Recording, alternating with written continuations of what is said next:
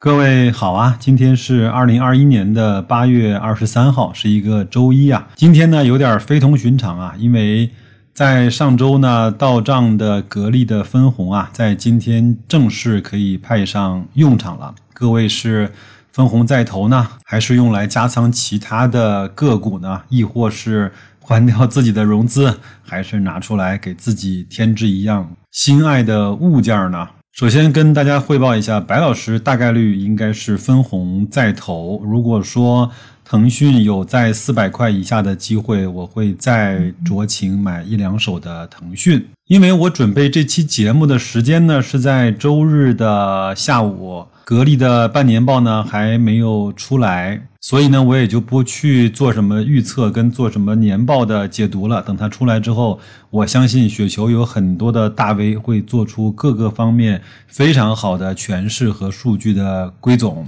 各位可以先去看看那些大 V 的作品，好吗？那在白老师的下一期节目呢，我会从我的观点，从一个傻不拉几的散户投资者的角度啊，来看待一下现在被人人唾弃的格力是一个什么样的状况。那我们今天聊点什么呢？我觉得我想啊，给大家聊一聊投资的信念。为什么很多人特别容易被市场就是击溃呢？因为每当他有希望的时候，市场呢总用各种各样的方式把他那个希望的小火苗无情的扇灭。当大盘刚刚有点上涨的迹象的时候，又给你来了一次黑色星期一、二、三、四、五、六。当你觉得七十块的平安是安全的时候，六十五块就出现了。当你刚刚觉得六十块是平安的大底的时候，五十五块又出现了。当你觉得怎么可能我能买得到比高瓴的成本还低的格力的时候，它居然给你打了个九五折。我记得我的一个朋友跟我讲啊，他说如果万科能够买到 百分之五 的股息率已经是非常开心了，如果能够买到 百分之六 的股息率的万科已经是出现了百年一遇的机会了。谁知道这个百年一遇在这几个月之间我们见到了好几回。给大伙儿推荐一部电影叫《巴比龙》。我相信每一位男士啊都应该看过《肖申克的救赎》。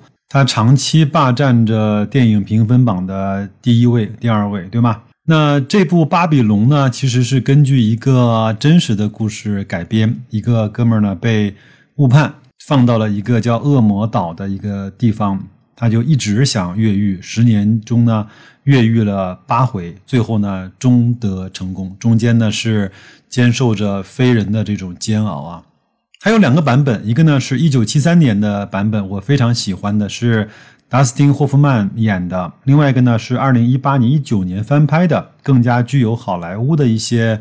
情节的或者是特点的电影，各位有空的话可以去看一下，我在这儿呢就不再做剧透了。我只是想借这部电影呢说一下什么叫信念，什么叫一次一次的被事实无情的打脸，甚至是受到非人的这种煎熬跟折磨的时候，还能够坚定信心，把自己认为对的事情做下去，这有可能就是信念。我们在投资市场上可能也未必受那么大的煎熬，但是特别容易呢就动摇了。那你要想一想，我的出发是在哪里，我为什么要来这个市场，我要到哪里去，我真正要从这个市场带走什么，或者是我真正要通过这段经历给自己的人生留下来一些什么。周末呢又陪孩子一起读书啊，又翻到了那本杨天南的《一个投资家的二十年》，其中有一篇文章呢是写在二零零八年的六月二十号。我们都知道那一个时候是二零零七年大牛市轰然见顶往下砸盘的那个时间。我们来看一看这篇文章，他当时写的一些境遇和我们现在十几年后是不是有点相像呢？他说六月二十号呢，国家统计局啊公布了中国五月的 C P I 啊上涨了是 百分之七点七， 央行呢宣布上调存款准备金 百分之一， 创造了 十七点五 的历史新高。上证指数啊跌破了两千八百点，从六一二四跌下来，不可谓不惨烈。但是呢我们事后都知道它还要再往下跌一千多点。六月份呢石油啊一天上升十美元一桶啊，创造了历史的单日最大涨幅，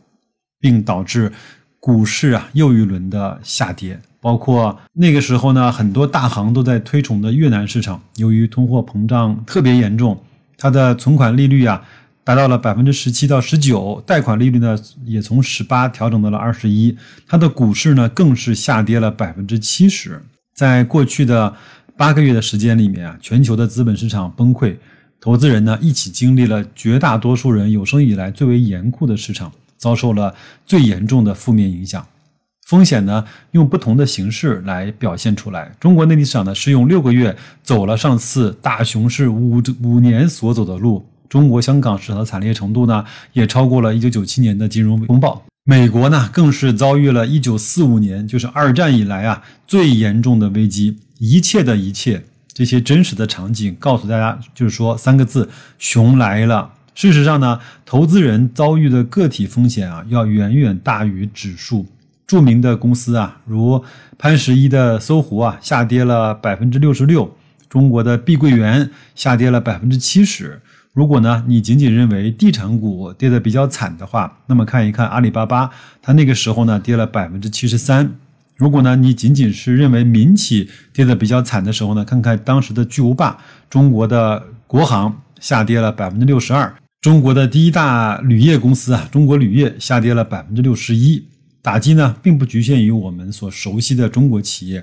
世界的第一大商业银行啊花旗下跌了 百分之六十一, 最终它跌到了一美元以下，对吧？屹立华尔街八十五年呢都特别厉害的投资银行贝尔斯登下跌了 百分之九十八, 如此的记录呢真的是没有办法全部都说完啊。今年以来呢，因媒体的这个报道啊，投资或者是投机失败的而身亡的例子啊已经有十几起之多了。从事实来看，好好的活着需要更为不易的坚强。所以呢，百年前为变法自强而从容赴死的谭嗣同啊在力劝梁启超逃跑的时候说，哥们儿，死有何难，活着继续我们的事业，那才是真的难。我为其易，君为其难，所以拜托了。我们一起呢走在最艰难的日子里，如同繁华绚烂的日子一样，在可见的过去以及遥远的未来，它们仍然会不断的交替出现。我们无法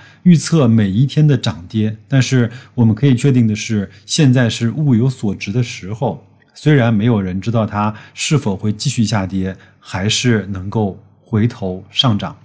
记得呢，我们在二零零四年和二零零五年我们称之为播种的季节的时候，并不确认知道等待两三年才能够有了预期这样的收获季节的来临。事先没有人确切知道需要等多久，等待和忍耐是投资人所必须的品格。在二零零七年的牛市中，有多少人羡慕在二零零五年埋下的种子的人？可是当年的二零零五年如果重来一次，众人有足够的勇气吗？巴菲特呢，在总结投资成功因素的时候呢，他说，当众人恐惧的时候，你要勇敢；当众人勇敢的时候，你要恐惧。但是呢，失败的人恰恰做得正好相反，当众人勇敢的时候，他更勇敢；当众人恐惧的时候，他更恐惧。零八年的五月十二号，汶川呢发生了中国成立以来最严重的地震，但是生活还是无法阻挡的继续着。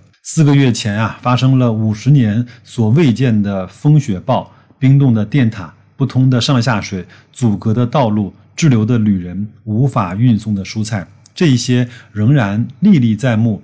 是我们有生之年都可能不会再碰到第二次的严酷的寒冽。但是春天的脚步无法阻挡的到来了，春暖花开，新枝吐绿。在随后夏日的炎热中啊，人们可否还记得那个坚冰厚重的时节？景气的循环如同春夏秋冬般不可阻挡，让我们一起穿越这众人的惊恐吧。这样啊，我在节目信息区啊会放两张图，一张呢是在那个时候杨天的那个组合啊他持有的那些股票和当时的成本和市价之间的差异，还有万科是亏钱的，民生银行是亏钱的，然后呢比亚迪亏钱的，中信银行亏钱的，阿里巴巴亏钱的，包括花旗银行也是亏钱的。他从一百万的基础的资金开始做呢，在那个时候是一百零八万，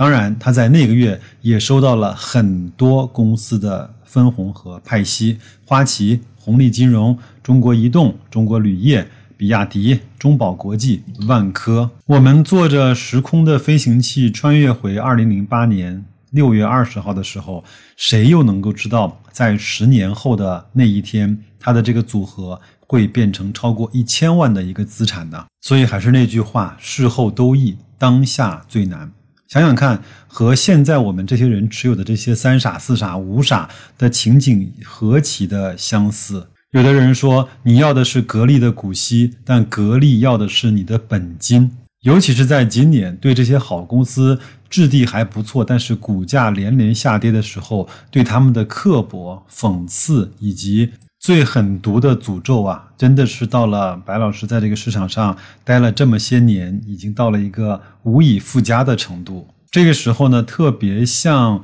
在深山老林里面啊，那个三九严寒的时候，所有的冰封都冻到了非常非常的结实。我们也不知道这样的严寒凛冽啊能够维持多久，我们也不知道哪一只树丫的断裂，哪一块冰块的融化，从而汇成了奔腾的小溪，最后注入到欢腾的大江大河。我记得当年啊，我带家人到壶口瀑布的时候啊，看着眼前的磅礴的时候啊，心里面就泛起这样的感慨啊，这不就是三江源源头的一滴水，壶口的一恢宏嘛。最后啊，祝各位在这个最寒冷的盛夏啊，能够保持住自己投资的初心。就像呢，杨天南先生啊，在书中有一句话，我把它专门的摘录下来，写在了他的扉页上面，就是勇于牺牲，敢于胜利。那就这样吧，祝各位在新的一周工作愉快，投资顺利，再见。